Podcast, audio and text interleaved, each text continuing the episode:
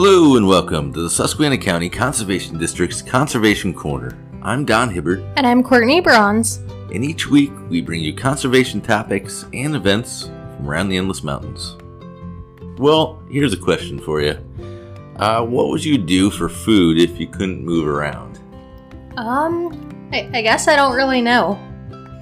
Yeah, that's kind of the, the answer that I thought you'd give, but it's a real question you have to ask when studying plants of all shapes and sizes. Uh, for some plants, such as epiphytes, food is obtained through the air around them. So if you think of orchids, that's an epiphyte. Uh, other plants rely on mycorrhizal fungi to obtain nutrients in the soil.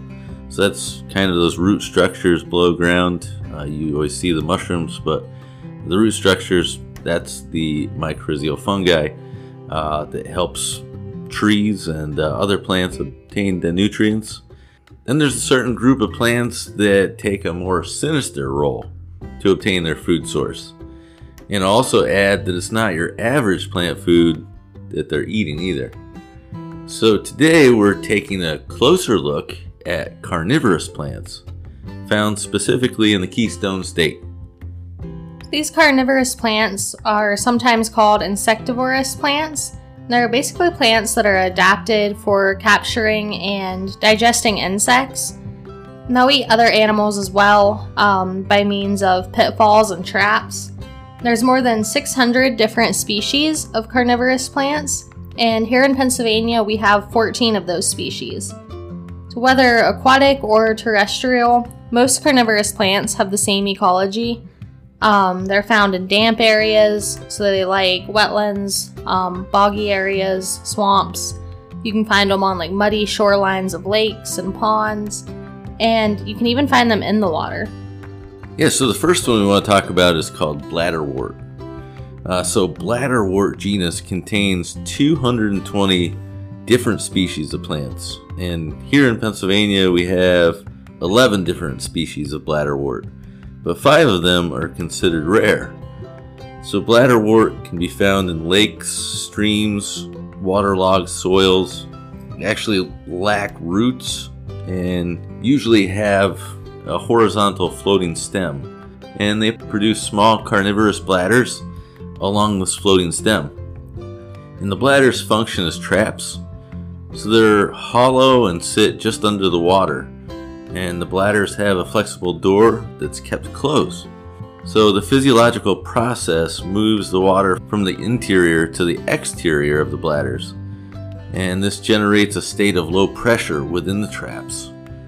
Uh, the outside surface of the trap door has small bristles on it, and if the insect bumps into the bristles, the trap quickly opens and inflow of water sucks the prey inside. Uh, the door closes in less than a second, and the plant ingests the prey. Uh, and it takes about 15 to 30 minutes, and the trap resets itself again by passing water to the exterior. So, in nutrient poor environments, the plants are able to use this carnivory as a source of organic nitrogen and phosphorus. Uh, research has also suggested that bladderworts may be able to form a symbiotic relationship with microorganisms around the bladders. This will aid in the attraction and the enzymatic digestion of prey. Yeah, so you found another one called the sundew. Yeah, so worldwide there's about 90 different species of sundew. Um, most of them are found in like Australia and South Africa, but here in Pennsylvania we do actually have two native species of sundew. The plants normally grow in seasonally moist habitats, so you know areas that aren't waterlogged all year long. Um, they like acidic soil and they love bright sunny areas. And these plants also use a trap-like mechanism, kind of like the bladderwort, to capture their prey.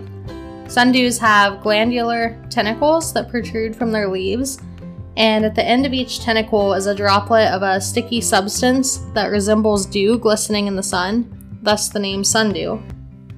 And the sweet substance attracts insects and then immediately on contact traps them. And once the insect is stuck in this substance and trapped, the nearby tentacles will coil around the insect and the insect will die and the enzymes secreted by the plant will break it down. Mosquitoes are typically pretty abundant in the sundew's preferred habitat, so they make up a large portion of the sundew diet. And sundews can kill a trapped insect in about 15 minutes, but it could take up to a few weeks for it to digest. The plant's deadly secretions are harmless to the assassin bug, so these assassin bugs will actually hide on the plant to take advantage of other insects that get stuck. I guess you had one more for us?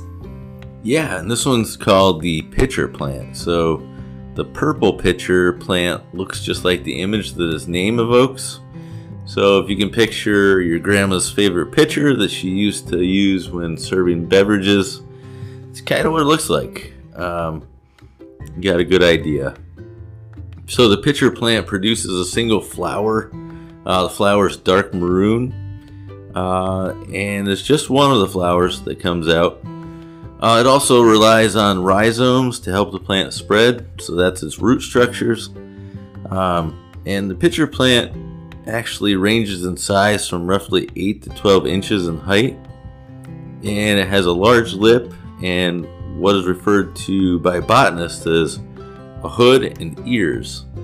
The whole pitcher is veined in a purplish pink color to make the plant really unique. Um, I've seen them in Woodbourne. I don't know if you've ever seen them before, but they're they're pretty crazy looking for Never sure. seen one, but they sound cool. Yeah. Uh, so here's where the story gets a little bit more interesting, though. So you've talked about how uh, other carnivorous plants consume their insects.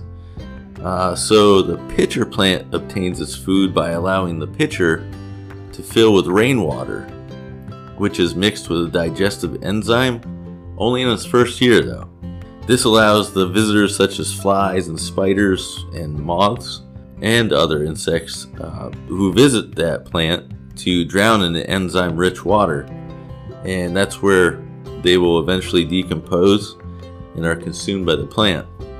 Now, after the first year, the plant relies on bacteria and also a specific mosquito larvae, um, which is called the pitcher plant mosquito because it's found pretty much in that plant. Uh, and so those larvae help break down the insects that drown in the pitcher plant. Uh, and this is the craziest part of the story. So, um, scientists have actually found evidence where nearly 20% of these plants contain the remains of a salamander, the spotted salamander. Uh, this means that 20% of those pitcher plants have an extremely large appetite. Uh, they're actually consuming salamanders, Wow. um, and that that provides enough nutrients for the whole growing year for sure. That's crazy. Yeah. So hopefully that gives you some insight into some of the more unique plants that we have growing in Pennsylvania and appreciation for the wetlands that we have as well because they're producing some really unique plants. I guess that takes us up to events. Yep, so we have a couple different events today. So the NRA will be hosting a Youth Hunter Education Challenge on May 15th, which is this coming Saturday, at the Wilkes-Barre Rifle and Pistol Club in Chickasha, Pennsylvania. The Youth Hunter Education Challenge provides a fun environment for youth to improve their hunting, marksmanship, and safety skills. Through its simulated hunting situations, live fire exercises, and educational and responsibility events, YHEC helps build upon skills learned in the basic hunter education class, and it also encourages safer lifelong hunting habitats. So, for more information on this, you can contact David Halchek at 570 574 2700. All right, and at Salt Spring State Park, Saturday, May 15th from 10 a.m. to noon, Salt Springs State Park will be hosting archery for beginners. And that's based on the National Archery in the Schools program. They'll provide all the necessary equipment, and all ages are welcome. There is a fee, which is $5 per person or 15 for a family. Well, I guess that does it for today's show. If you have questions related to our shows, you can contact the Conservation District by calling 570 782 2105. If you missed a portion of today's show, you can go to our website, www.suscondistrict.org, and find our Conservation Corner page with past episodes, links to information about past episodes, and a contact form where you can reach out and ask questions or make comments about the show. You can even suggest ideas for future shows. You have been listening to the Susquehanna County Conservation District's Conservation Corner. I'm Courtney Bronze. And I'm Don Hibbard saying, enjoy the outdoors.